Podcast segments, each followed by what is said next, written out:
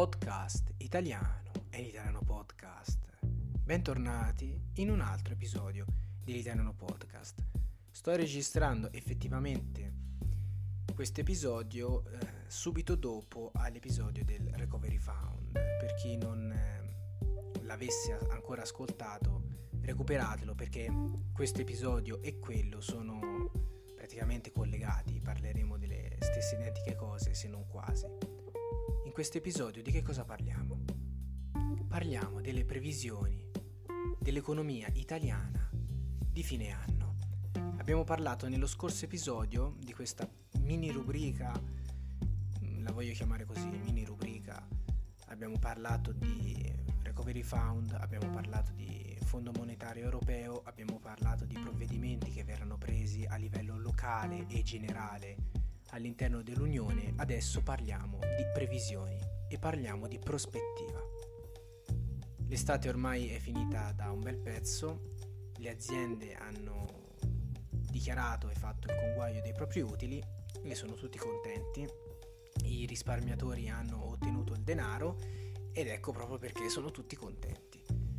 Ma lo Stato italiano dove lavorerà adesso che si sta avvicinando anzi è appena cominciato a dire il vero l'ultimo trimestre di quest'anno e quali sono le conclusioni che arriveremo a trarre a fine di quest'anno, che è stato disastroso. Beh, lo Stato italiano lavorerà secondo Weird, appunto sto facendo questo video anche grazie a weird.it. Secondo weird.it, dopo la pausa estiva si lavorerà per tamponare la caduta del PIL e fermare l'emorragia dei posti di lavoro. Chiaramente si sta parlando di due problemi attualissimi, due problemi che fanno sanguinare tuttora l'Italia. Ma oggi non parleremo dei posti di lavoro, non parleremo in ambito microeconomico, parleremo più in linea generale, parleremo della caduta del PIL. Parleremo della caduta del PIL perché a mio parere i soldi per fare del prossimo anno un anno di ripresa ci sono, i presupposti ci sono, il recovery fund c'è, al momento sembrerebbe funzionare, poi vedremo il primo trimestre del prossimo anno se sarà diversamente. Comunque i presupposti per fare bene eh, all'inizio del prossimo anno ci sono. I presupposti per fare bene tutto il prossimo anno invece non ci sono, o almeno adesso non ci sono. Nella mappa con le previsioni economiche dell'Unione Europea, l'Italia è il paese colorato con maggiore intensità. Gli italiani sono stati, insieme a tutti i paesi del sud Europa, i maggiori ad aver come posso dire, ad aver eh, assorbito di più l'epidemia. Ma non nel senso che l'abbiamo scampata, sono stati i paesi ad aver preso il maggior numero di danni e stiamo parlando delle tre sorelle alla fine, Grecia, Spagna e Italia, che sono il tallone d'Achille di questo Recovery Fund. Secondo l'Unione Europea, a fine anno l'Italia registrerà un calo del prodotto interno lordo dell'11%. Sappiamo che le statistiche sul PIL sono state interrotte a livello locale nel nostro paese, ma comunque l'UE continua a farci i conti in tasca e deve necessariamente farlo, perché il Recovery Fund decide di andare incontro ai paesi proporzionalmente alle loro perdite. L'Italia registra uno dei cali più importanti del PIL nazionale. Credo che sopra di noi a livello di danni ci siano solamente i greci, per farvi capire. Si verificherà di un crollo verticale mai censito dalle statistiche dell'Istat prima d'ora, che annienta totalmente il precedente record del 6.6% del 2009 Parliamo del 2009, un anno che viene da, dall'inizio della crisi economica, quindi stiamo parlando dei famosissimi anni 2007-2008 in cui fallisce la Lehman Brothers, eccetera. E comunque stiamo parlando di un periodo che per l'Italia ha significato tanto, ha significato l'inizio della crisi mondiale. E pensate che il calo di quest'anno in previsione sarà maggiore di quello avvenuto nel 2009.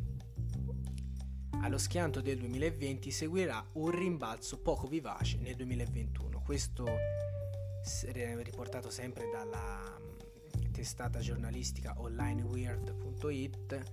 Beh, sappiamo tutti che dopo un grande periodo di regressione c'è sempre un minimo di espansione.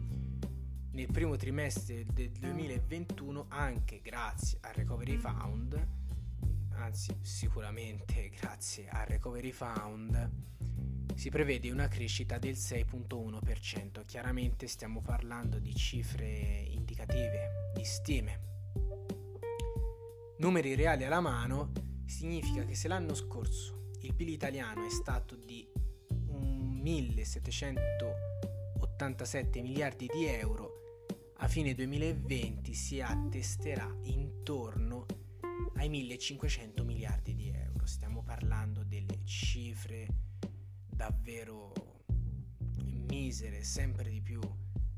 200 mm, miliardi di euro di perdita sono significative per uno Stato. Se poi quello Stato è l'Italia, ancora di più. Se dovesse esserci invece un nuovo lockdown del Covid-19 entro la fine dell'anno, il PIL dell'Italia calerebbe non più dell'11.2%, ma questa volta del 14%. E quest'anno quindi il PIL potrebbe essere a quota 1400 miliardi per poi dopo risalire nel 2021.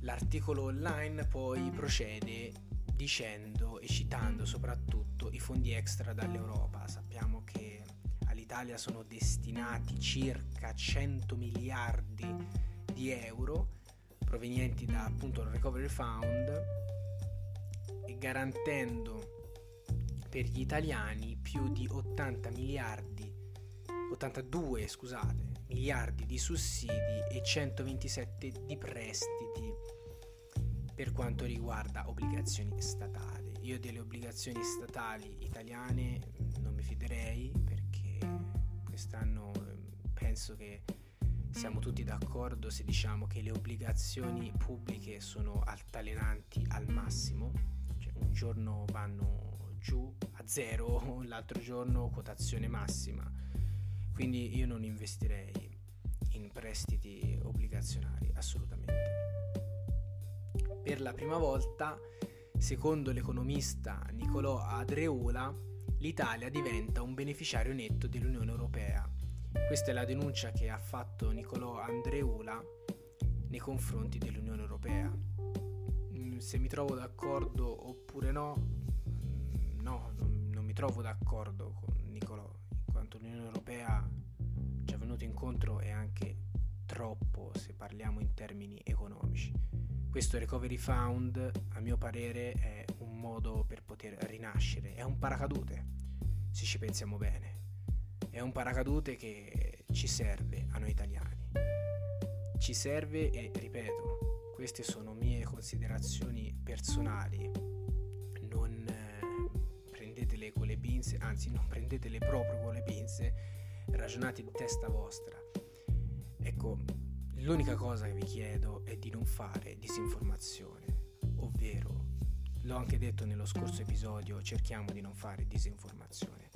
Basta disinformare, basta dire cavolate sul Recovery Fund, basta sparare cazzate sulla, sulla politica monetaria europea, perché sono davvero cazzate. Cioè, nei giorni scorsi ho sentito persone che dicevano che il problema del Recovery Fund riguarda l'Italia, cioè gli italiani. Ma assolutamente no, sono stati gli italiani che hanno, che hanno promosso, che hanno deciso di portare in tavola questo progetto, che poi dopo è stato approvato, perché gli altri stati si sono resi conto che serve un intervento e serve a tutti. Il coronavirus non è una cazzata, mi dispiace per i complottisti all'ascolto, ma non è una cazzata, cosa vera che esiste. Il risultato per quanto riguarda invece se ci spostiamo in ambito microeconomico, i posti di lavoro tra febbraio del 2020 e giugno del 2020 si attestano i 600.000 posti di lavoro persi. Se si contano anche 900.000 inattivi tra i cittadini, appunto tra la forza lavoro italiana, arriviamo circa a più o meno 1.500.000 persone che sono sul limbo, quel limbo di cui abbiamo parlato a inizio episodio e di cui abbiamo parlato nello scorso episodio, quello del Recovery Fund.